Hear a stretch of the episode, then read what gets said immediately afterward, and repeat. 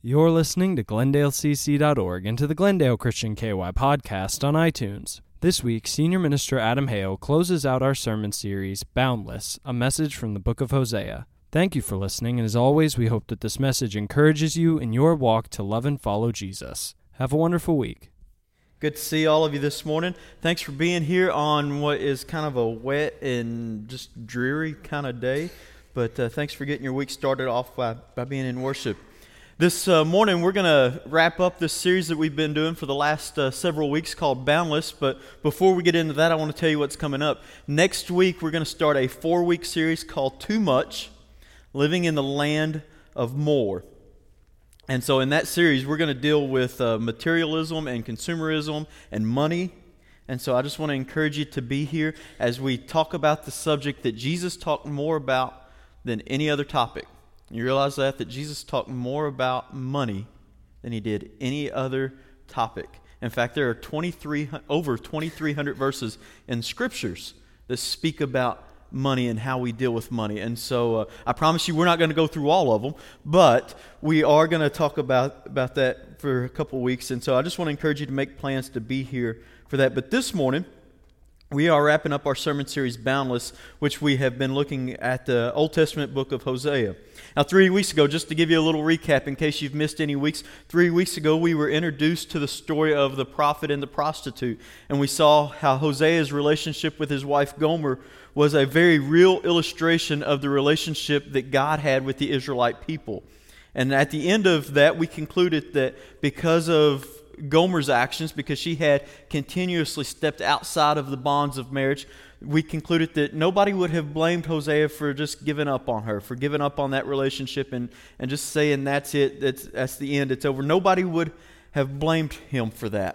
But he didn't do that. He continued to, to pursue her, and he continued to go after her with, with uh, relentless aggression, so to speak. And it's the same way that God pursued the Israelite people. Time and time and time again, they stepped away from God and they pursued foreign gods and foreign leaders, and yet God always continued to pursue them. And we saw that his pursuit after us is boundless. And then two weeks ago, we met the rest of the family. We met the children, only one of which we actually believe Hosea was the father of, but nonetheless, he was a father to all of them. And we, we saw their names, and we t- we spent a great deal of time talking about their names and what their names meant. And their names, we said, was a, a reminder to the Israelite people for the long-lasting consequences of their sins, which is a good reminder to us that that regardless of the forgiveness of our sins, we can be forgiven of our sins, and, and God is quick to forgive our sins, but that doesn't mean that we're free of the consequences of our sins. And so so we saw that... that um, Even, even though we are forgiven, there are consequences. But the good news is that even though we may wear names like guilt and shame, that when we repent of our sins, that God is willing to give us a new name, the name Christian. And then last week we saw how great the sacrifice that Hosea made to purchase back Go, uh, Gomer's freedom. And, and we talked about, you know, the, the cost that it, that it was for Hosea, that it was not a, it was not a, Uh, just, you know, hey, I've got a you know a couple dollars in my wallet and I can afford this. This was a great sacrifice that Hosea made to purchase back the freedom of his wife. But that really shouldn't surprise us, because that's exactly what God did for us in purchasing our freedom, and purchasing our freedom from sin, was that he paid a great price. And so we saw that the sacrifices that God is willing to make on our behalf are boundless. And so we're going to wrap up uh, this morning by talking about the influence of the church and how the church's influence can be boundless. Now, if you know anything about the prophets at all, you know that more often than not, their messages were not uh, were not feel-good kind of messages. They were they were not smile and everything will be okay, and smile and, and everything will work out for you. If you give this much money to God, God will give you this much. You know, those were not those kind of messages. In fact, that's prosperity gospel, and it's a false gospel, and so they never preached those kind of messages. But more often than not, the messages of the Old Testament prophets were not messages that left you with the warm fuzzies. I mean, you just didn't go away from church that morning going, oh man, I I, I really feel good about being here. Now, more often than not, their messages were about judgment. In fact, we see this through several of the prophets. Let me give you a couple examples. Jonah. We're, we're all pretty familiar with Jonah. Jonah is, gives instructions. His instructions are to go to the Assyrians and, and to give them a message of judgment and destruction. If you don't repent of your sins, because of your sin, your city's going to be destroyed. And because of Jonah's message, the, the people in the capital city of Nineveh, they repented of their sins. Obadiah, that's another Old Testament prophet that we don't we don't talk about very much. It's a real short, short book in the Bible. In fact, it's just one chapter. He speaks to the destruction of the Edomite nation for their treatment of, of their brother Israel. The Edomites were descendants of Esau, and, and who you might remember was the brother of, of Jacob, or Israel after God changed his name. And Obadiah's prophecy is so strong that he says there will come a time when there will be no remnant of the nation of Israel. In other words, there will be nobody ex- in existence that will be able to claim heritage to the Edomite nation. And guess what?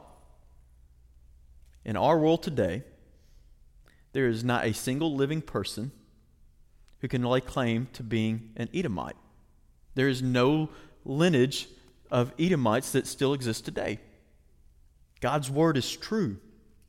And so in just a few moments, I'm, we're going to get into to the text of Hosea that we're going to look at this morning. But and, and I'm, I'm just going to tell you, it's not necessarily a feel-good message.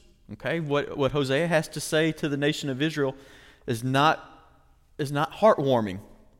But I've said all of that to, to say this this morning. Even if you don't believe anything about God's word, God's word is not just for those who believe, all right? So God's word is not just for those who believe, and we talked, we touched on this a little bit last week, but even, even if you don't believe anything about the, the historical narratives found in the Bible, there is, there is solid moral character developing uh, teachings found in Scripture, okay? You, you don't have to believe in Jesus to believe that lying is bad. You don't have to believe in the, the account of creation to, to know that murder is not good for our society. You don't have to believe in any of the of the teachings, uh, of the stories, the narratives found in Scripture to believe to have to, to believe in moral teachings. Okay, they're they're not um, necessarily, you know, we think they, they they go hand in hand, but there are a lot of good moral people Who, who we interact with on an everyday basis. You go to school with them. You work with them. They live next door to you. There are a lot of good, moral people who don't believe anything about the Bible. And so all I'm saying about that this morning is that when you look around our our country, and we need to we need to just recognize this going into our text today, because when you, because Hosea's message was for was not just for a specific group of people. I mean, it, it was for the Israelite people, but it was also to a country. And when you look around at, at our country today, there's a lot of parallels that you can draw from the nation of Israel and the United States of America, especially the church in America. And so I just want to I just want to lay that kind of foundation as we get into the message, that there are a lot of good, solid, moral people who don't believe anything about the Bible, and yet they have they have moral. Um, we would say we would say they're good people. You know, you, we, you go to the funeral home, and you know good and well that person had never stepped foot in a church a day in their life. And what do we say? Well, they were a good person, right? They were a good person. Now maybe it's because it's impolite to to say bad things about a, a dead person at a funeral. May, maybe so, but but we say, oh, they were good people, right? We say that about a lot of people, that there are a lot of good people, and they, they've never darkened the door of a church. They've never had a relationship with Jesus. And so maybe, just maybe, if we want to change that, then we would start to begin to use these, um, these moral uh, teachings that we have common ground with, that we would use those to build a relationship with them and to introduce them into to a relationship with Jesus. And use those those things that we already believe, and that many of our same beliefs, our moral values, our our, our core beliefs as people, that, that they also believe, we would use that as shared common ground to begin to introduce them to the to the reason why we believe those things. And so so that's just kind of the the, the framework for what we're going to deal with today. Now, I've already kind of alluded to this, but you know, the narrative of our country right now seems to be very, very anti-church. Not necessarily anti-Jesus, but but somewhat, but definitely anti-church, anti-established organized religion, okay? I, I don't think there would be any any uh, argument from anybody that the narrative of our church, of our culture today is very anti-religion. Uh, and I think it's for several reasons. The first is this, that the assumption from non-churchgoers is that we uh, we want them to immediately change the way that they live their life. And we do want to see them change the way that they, they do life. And, and we want to see them have that change. But again, there are a lot of really good people who aren't Christians, who don't go to church. And here's what has happened. They haven't seen that church is a place for them. They haven't seen the difference that Jesus would make in their otherwise okay life. Because there's a lot of good people. And they're just out there living life and they're doing their thing. And, and again, if they were to die and we went to their funeral, we'd say, yeah, they were good people. And they just haven't seen the difference that Jesus would make in their life. And so they don't have any, any room for the church in their life. And so, again, all I'm suggesting this morning is that when we're talking to these people in our everyday lives, again, you work with them, you go to school with them, you, you they live next door to you, that we would use these moral beliefs that we share as common ground to begin to introduce them into a relationship with Jesus. Second reason is this. As for for those that are anti-church or anti-established uh, religion, the second reason is this, that they see the church and it doesn't look really any different than the rest of the world. They see the church today and it doesn't really look any different than the rest of the world. What they see in their minds, right or wrong, are a bunch of hypocrites. And in all honesty, in their world, and, and for that matter in our world too, it's already too full of, of people who say one thing but do another, who who lie and will stab you in the back. Our world's too full of that, and so so they don't have any time for that. They don't have any room left for, for that in their lives. And in a few moments, I'm gonna I'm gonna dig a little deeper into that idea. But again, all I'm suggesting is that if we want to see this narrative change, then we can't ignore what the culture says around us. And we can't ignore the role that the church should be playing in shaping culture. But unfortunately, it seems that, that we've kind of let the, the scripts get flipped. We've we've let the roles be reversed, and, and instead of the church influencing and shaping culture, we've allowed culture to shape and influence the church. And it was never meant to be that way. Because the influence that the church was was meant to have was supposed to be boundless and limitless and supposed to be be life-changing and world-changing. You realize what the what the world, the culture said about uh, the apostles in Acts? It said we they said we don't want these people coming up here because they're going to disrupt our lives because they are flipping the world upside down. That was the kind of influence that the disciples were having, and so people in the, in other regions were recognizing that. And they said we don't we don't want them coming up here because we know if they do, they're going to turn our world upside down too. Would people say that about the church today? That we're turning the world upside down? That we're that we're flipping the script? I don't think so.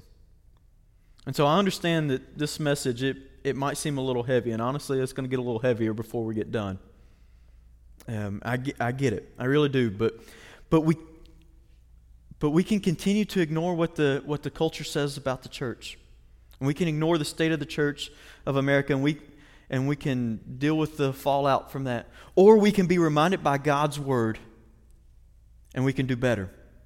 So listen to what God says through the prophet Hosea about the Israelite people, beginning in chapter four. This is what he says in chapter four, and I think we'll be able to draw some strong parallels. He says, "Hear the word of the Lord, O people of Israel. The Lord has brought charges against you, saying, there is no faithfulness, no kindness, no knowledge of God in your land." That's just verse one. and, and and we could just stop right there, and we could spend the rest of our time just talking about that one verse. But let's but let's be honest. We can't. There, there's no faithfulness. We can't commit to anything more than thirty minutes, unless we're binge watching a show on Netflix. That's about the only thing we can commit to right now. There's no kindness in your land, God says. We're at a point right now where we have to put yard signs in our in our all of our yards to remind people to be kind. And and don't get me wrong, I think that's a great thing. But the, the commentary that's sad about that is that we've gotten to a point where that's necessary. It says there's no knowledge of God in your land. And that's not just an indictment against the church. or against the world, that's also an indictment against the church. The church right now is the most biblically illiterate that it's ever been.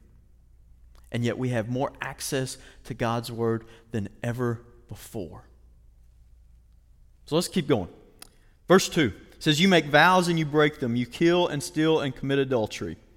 I don't think we need to really even uh, even go into that. I think that's pretty self-explanatory. And we look around and we say, yep, that that that fits us. He says there is violence everywhere, one murder after another. Sound familiar? If if not, watch the news. Read a newspaper.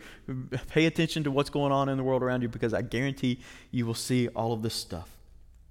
He says in verse three, this is why your land is in mourning and everyone is wasting away. Even the wild animals, the bird of the sky, and the fish of the sea are disappearing. And so he says all of that to get to this point. Don't miss, don't miss what he's about to say here. Verse four says, don't point your finger at someone else and try to pass the blame. In other words, it's nobody else's fault but yours. Do not pass the buck any further. It stops with you. And we got to say, how much of this is what's going on in our world today is our fault? Yeah, we can't be responsible for everybody's actions, but can we re- be responsible for our own actions? And how much of our own actions have, have led to the destruction of the influence of the church and society, individually and corporately? Then he says, my complaint, you priest, is with you. My complaint is with the priest. And now, now before we think, okay, this is all just the religious leader's fault, remember who Peter said in the New Testament. He said that all believers are, we're, we belong to a royal priesthood, and that we're a priesthood of believers, so that all Christians, so if we're putting this in our context today, all Christians are priests. So he says, my complaint is with you, the people that ought to know better. My complaint is with you. So you will stumble in broad daylight, and your false prophets you will fall will fall with you in the night, and I will destroy Israel your mother. My people are being destroyed because they don't know me. Wow. My people are being destroyed because they don't know me. Well, who are, who are God's people? Well, we can, in the Old Testament, we can certainly point to the to the Israelites. In the New Testament, we would say the church. But here's let's let's expand this a little e- even further. Because my people refers to everyone. God's desire was always for everyone to belong to Him, for every person to, to, to fall under His name. John three sixteen, for God so loved the church, for God so loved me, for God so loved a select few. No, for God so loved the world. That includes everybody. And so, so He says, my people are being destroyed because they don't know me. You realize what that means? The implication for, for us today is, it means that there are people every day that die and go to hell and do not know God. And he says, the blame for that is on you. The blame for that is on me. The blame for that is on us. So then it keeps going. He says, since you priests refuse to know me, I refuse to recognize you as my priest. Since you have forgotten the laws of your God, I will forget to bless your children. That's a good reminder for us that our sinfulness can have generational consequences. That our, our sinfulness can have generational consequences. What we do now can affect generations much later down the road. God says, I'll, I'll forget to bless them. You want to ignore me now? I'll, I'll forget to bless your children.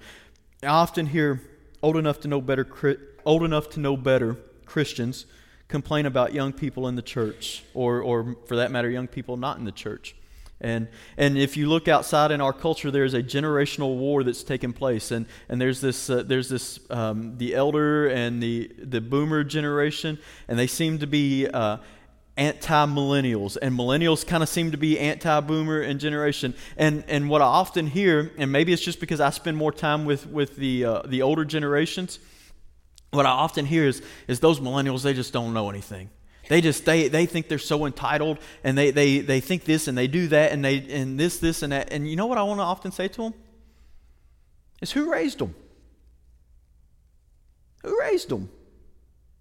They're acting like you taught them to act. Who raised them?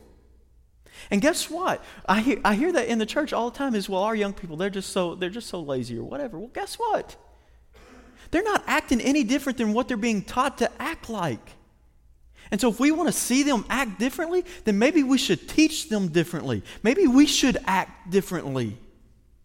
We can point blame and, and, and pass the buck on everybody else, and we're pretty good at that. But at some point, that's got to stop. And at some point, we got to take responsibility for our own selves. And if we want the if we want the next generation, and realize this, the church is always just one generation away from extinction. R- realize that. But if we want the next generation to come along and to and to move our our legacy forward, to move our church forward, to move the gospel forward, then guess what? It's our responsibility to teach them to do that. And we've relegated them to, to downstairs in the kids' wing and, and, and that and, and one little room, and we say, hey, go in there and color for a little while. And, and when they get to be teenagers, we wonder why they don't have a better biblical foundation. That's not on them. That's on us. So we've got, we've got to remember that, okay? We can't just pass the blame. We have to, we have to take it ourselves. He finishes up. Verse seven, he says, the more priests there are, the more they sin against me. And then don't miss this phrase. He says, they have exchanged the glory of God for the shame of idols. Now, we read that last verse and we think, okay, well, good, he's not talking about us anymore because, you know, we don't, we don't worship idols, do we? I don't, I don't have any idols. I don't worship statues or wooden poles. I don't do any of that stuff, right? That's what we think, right? But Uh, but how many things have we put in place of God? And some of those things are not inherently bad. They're not inherently evil, but but we've put them ahead of our relationship with God, and so they have become idols. You need a list? Okay. How about money? We're going to talk about it for, for four weeks coming up. How about money? How how long will we do whatever it takes to get ahead financially or kill ourselves working how many, who knows how many hours so that we can buy the latest and greatest of whatever? We put money. money's money's real easy, a real easy idol for us to have. And we say, okay, well, my, my struggle's not with money. All right, well, let's just, how about power? You know, it doesn't matter if you're the president of the United States or the president of the P T A. There is something that is seductive about power. And if we're real honest about it, there's there's something inside of each of us that wants a little bit of power. And when we get a little bit of taste, if we don't know how to check that, then it's easy for us to worship the power that we have. Those might be obvious, but what about things like our kids? Oh, we don't worship our kids, do we? Nah, surely not. But their calendar sure does seem to dictate every waking hour. We've got extracurricular activities for, for school, that, and we, we want them to do those things because, because it looks good on scholarship resumes. And and they've got uh, social activities, and we want them to do those things because we want our kids to be well-rounded kids, right? We want them to be be liked by, by most everybody, and we want them to have influence with, with other kids. And and then we've got you know we've got travel sports, and because you know my kid's going to be the next Derek Jeter or the next Michael Jordan, and and all of those things. None of them are inherently bad or evil. I'm just t- they're not. But when they when they take the place of God, they become idols. What good is it for what good is it for them to have a great education, to get into a great college and have a great education, get a great job? What good is it for them to have lots of friends and have lots of, of social connections? What good is it for them to become the next star star athlete that our world and our culture reveres if they don't have a relationship with Jesus? What good is it? What was it Jesus said? It, it's um, what good is it for man to gain the whole world but to forfeit his soul?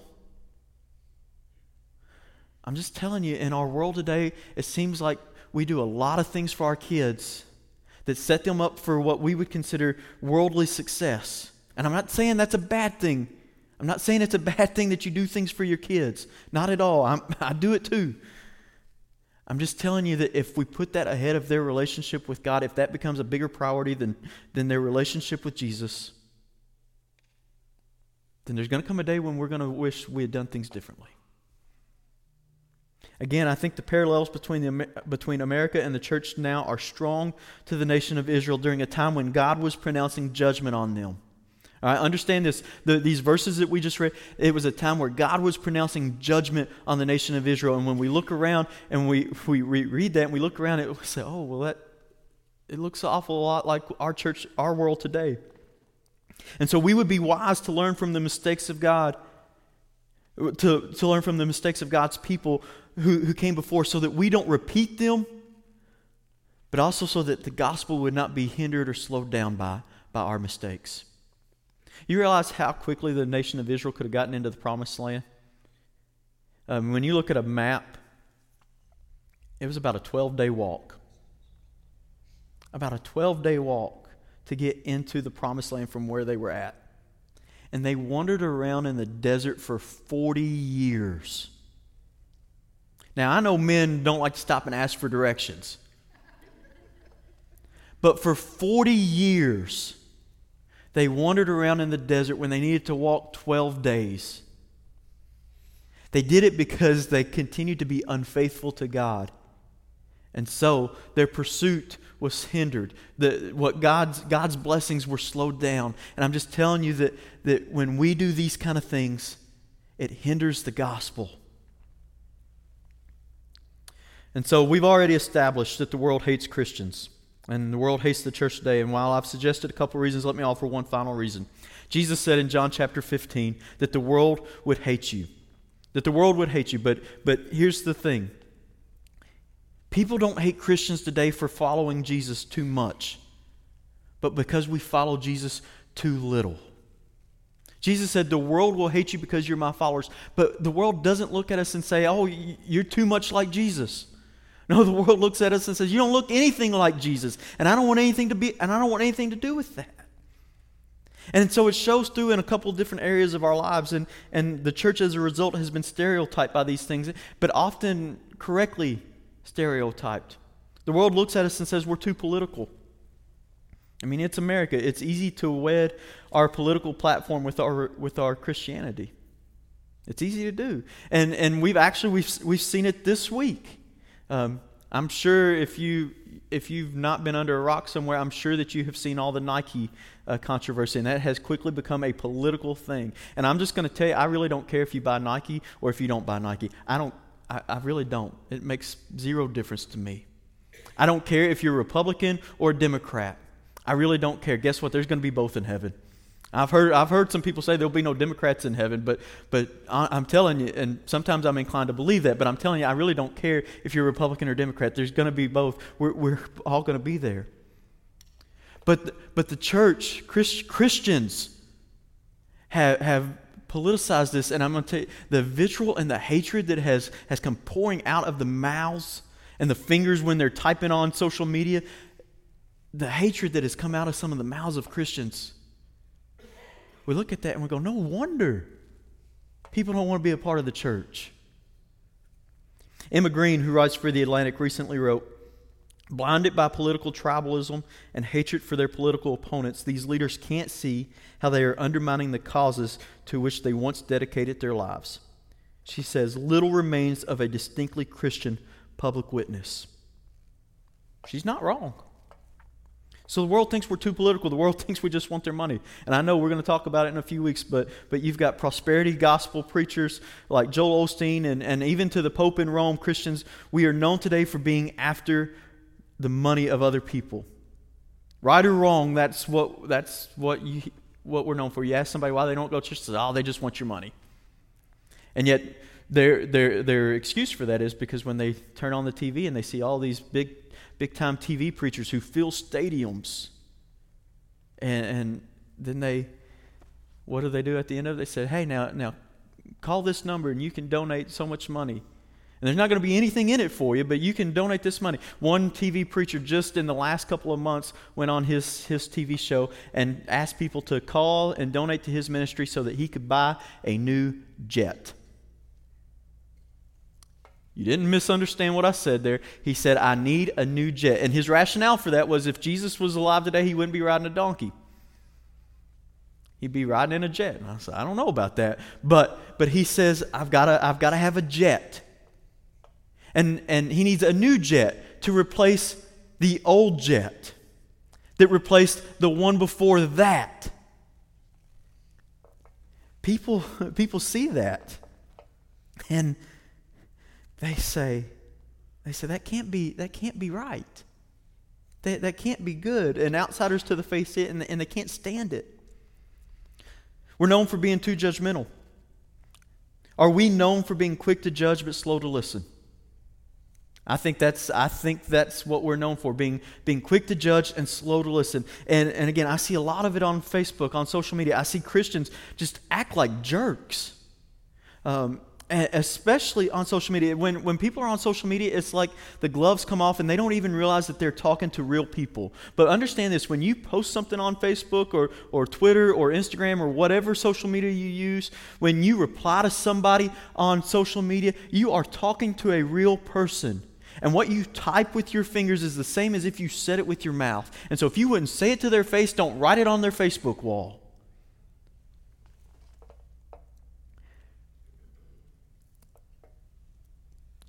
And so we're known for being judgmental. And standing up for truth is one thing. If you want to stand up for truth, that's one thing. But oftentimes, we're just disrespectful.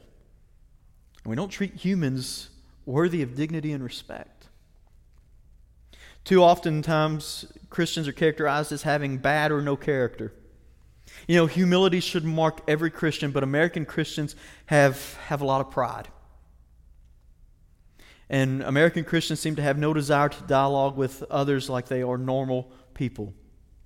You know, one of the things that bothers me about Mormon missionaries is that when when they come to your front door and they knock on the door and they want they want to solicit you, is that uh, they're not really interested in building a relationship with you. They want to tell you what what they've got to say, and then if, then they're going to move on.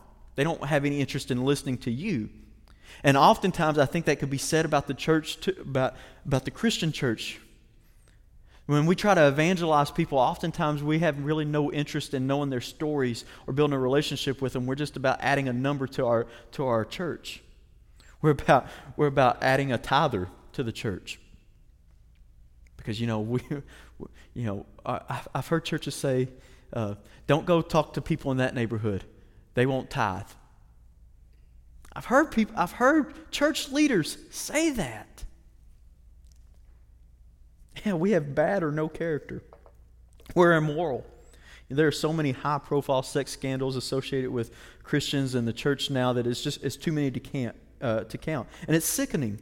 Corruption and conspiracy and victimization that are rampant in the church, from Ted Haggard to, to Billy Graham's grandson to the uh, the guy on the nineteen and counting or whatever who, whose affairs got leaked because somebody hacked an affair website. We really don't have to go very deep into this because there are so many examples that, that are out there. We've got Corinth written all over the church. And so we, we're immoral, and along with that, we defend injustice. You may have seen the hashtag Me Too. That's been a popular hashtag going around lately. Um, and, and maybe you, you also saw this one that came out with it. It was hashtag Church Too. And that's referring to the scandal of sexual abuse in the church today. And people are coming forward to, to tell of the of the of how they were abused by church leaders. And sadly, evangelical churches have defended predators rather than supporting victims. In one of the first cases that, that was made known, the, the pastor actually, actually got up on stage on a Sunday morning and he confessed uh, his his sexual abuse on people. And, and he confessed that to the church, was maybe a step in the right direction, but you know what the church did? They applauded him. They applauded this man's confession of a crime. They did not bring him to repentance. They did not seek to restore him and, and, or any of that thing. They applauded his victimization of a young person. It seems like American churches would rather cover up sin instead of instead of dealing with sin. And when the world sees that, again, they say it doesn't look any different than the rest of the world. We don't stand up for justice. We're this is when we're quiet and we're silent in the face of evil, when crimes are committed and we just keep our mouths shut. We just we just keep things the status quo. We don't de- when we don't defend the rights of minorities, or when when we should, or when we don't care to listen to those who are hurting when we should. All of these things that I've just listed, they're all good reasons for people to hate us, and honestly, I think we should hate us too for those things. These are some legitimate reasons why people hate the church. And Jesus said, "The world will hate you." So what was Jesus talking about when he said the world will hate you? Because it didn't have anything to do with any of these. According to Jesus, even if we're not too political or judgmental, or we are consistent and faithful and, and we follow Christ, the world will still hate us anyway. And so if you if you ever became a Christian because you want to make everybody happy, I'm just telling you, you made the wrong decision there, because you'll never make everybody happy. Jesus says in John fifteen, he gives us four reasons why the world will hate us. And the first one is this. He says, we'll be hated because the world hated him.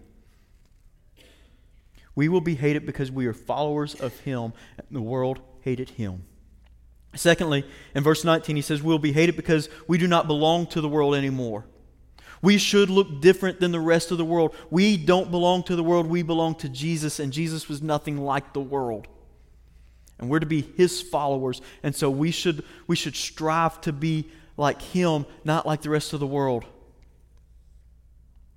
We talk about being countercultural, and, and honestly, we've talked a lot about how, why culture hates the church this morning. And if we want to influence the culture, that means we've got to be different than the culture. And that's not a new idea, because guess what? The first century church, they were counterculture. The church has always been countercultural. And so we've got to step up and be that same way, and we're going to be hated for it. Third, Jesus says we'll be hated because we are followers of the one who was first hated and persecuted. This is kind of the same as the first reason, all the more reason to believe it. And then here's the fourth reason, where Jesus is quoting a psalm. He says, they hated me without cause. They just hated me without cause. Basically, you're going to be hated by somebody sometimes just because. No reason. Just, I, I, I hate you. And you ever meet someone who just hates your, hates your stinking guts and you can't figure out why? Well, guess what? It happened to the prophets. It happened to Jesus. And at some point, it's probably going to happen to you too. And so if the world's going to hate you, make sure that it's for the right reasons. Make sure it's because we are following the way of Jesus, because that's worth being hated for, because it's not a theology of power, it's the theology of the cross, and that, my friends, is a theology worth dying for. So it seems to me, as a, as a local body of believers, we have two choices. We can ignore what the prophets have said about the Old Testament, about the nation of Israel in the Old Testament. We can ignore what the culture says around, uh, around us says about the church. We can ignore all of those things, and we can we can leave things as the status quo, and we can we can deal with the consequences and the fallout later. Or we can repent as a local church for when we have failed as a body of believers, and we can begin to pray for the church universally, and begin to and to begin to seek restoration, not so that the world will look at us and say say, "Hey, they're good people," but so that the world will look at us and say, there's something different about them. What is it that's different about them? And then that would lead them into a relationship with Jesus, where, because we've explained to them the hope that we have. I've been asked a couple times from different people about what kind of church I want us to be, and what kind of church I want us to, to be going forward, and, and what kind of church this is. And I don't know that I've ever articulated that to the whole to a, to a, a large group of people, generally just in, in conversation. But so here here's a here's a brief snippet of kind of what I want the church to be. I want us to be a church that's never satisfied with the status quo. You look around at empty seats this morning. There's empty seats. In second service, guess what? There will be empty seats. And and we can be satisfied with just the people that are here. And we can look around. And I just want to tell you, you know what each empty seat represents? Each empty seat represents somebody who's not here. And we can be satisfied with this. But I'm not. I'm not satisfied with that. And honestly, I don't think you should be either. I want us to be a church that's that's not satisfied with the status quo. I want us to, to be a church that would do anything short of sin to win people to Jesus. We've seen how much the lengths that God would go to to bring his people to repentance, to, to win the hearts of his people. And honestly, we should be a church that does that too. It doesn't matter what it takes. We should be a church that will do whatever it takes to see somebody come to know Jesus. I want us to be a church that provides a place for people to heal, because there's a lot of hurting people out there. I want us to be a, a place for people to, to have doubts. It's okay to have doubts. You understand that? It's okay that we don't have everything figured out. It's okay to have doubts. I want us to be a place where people can come and they can express their doubts. I want us to be a place where it's okay to not be okay, because let's all be honest, none of us are really all that okay. So why would we why would we shut out other people who are not okay? I want us to be a place where young people get real answers to their real questions. We tell them all the time, you, you, you got to know this so that you can be ready for the real world, as if the world that they're living in is not real now. Why would we not want to to, to raise up a, a generation who has a biblical foundation, a solid understanding of, of the gospel, so that when they go out away, not into the real world, but away from us, they'd be able to stand on their own. I want our church to be a church that dreams big, that thinks nothing is impossible, that we would have such audacious goals, big goals, that we would have such audacious goals that when, when those things happen, we would only be able to point to it and say that God did it because it's bigger than me. It's bigger than us. I want us to be that kind of church that dreams big, but yet is faithful in the small things. That's what I want for our church. A little over a year ago, we came here. It actually, October first will be the one-year anniversary of our arrival to Glendale. But a little over a year ago, we came here for the first time and preached, and I preached a sermon about running to the roar. And in that sermon, I said that we were not coming to do ministry for you. We were coming to do ministry with you. And that's still true today. I have been here almost a year, and I have, I still have no intentions of doing ministry for you, but every goal to do ministry with you. And I think that this is something that we can we can achieve. I think our church can be something more than it is right now. Our church is great. Don't get me wrong. I'm not I'm not down in our church. I love our church. But we can be better. We can do more. We can it can it can be more than it is right now. And so the question is, do you want to be a part of that? Do you want to be a part of that? And so here's what I want to ask you. Uh, I know every Sunday we have an invitation time, and, and I stand down front. And I'm going to stand down front this morning too, but I, I'm gonna. It's going to be a little different than what we normally do. And I know we're we're past time, and if you're late to Sunday school, I'll apologize to your Sunday school teachers for it. But here's here's what I want us to do. I want to ask you to consider joining or rejoining the church, that you would that you would commit to being all in. And here's what I, here's what I mean by this: that you you have, if you've been here for a while, and you've never placed your membership with us, I want, I want to ask you to do that this morning. And here's why: because here's what church membership gets you. I, let me first tell you what it doesn't get you. It doesn't get you into heaven. Okay, being a member of Glendale Christian Church is not a, a automatic ticket into heaven. Okay, but here's what it does get you: it gets you a family. It gets you a family of people who will support you, who will love you, who will back you up, who will who will have your back in any and all situations. It gets you people that will, when you're when you're in the middle of something that you're not supposed to be in, that will call you out on it and say, "Hey, you need to you need to get this right." And not only, "Hey, do you need to get this right?" but, "Hey, I'm going to help you get this right. I'm going to walk through this with you." That's what being a member of a church gets you. And so, if you've not ever become a member of this church, I want to ask you to consider doing that, because honestly, we want we want to be a family for you. We want to be a family with you. But I said rejoin as well. And here's what I mean by that. You've been a, a member of this church. You, you've been here since you were a little kid. You were here before Mike Bell got here. You've, you've been here for who knows how long. Or maybe you've been here just a few years.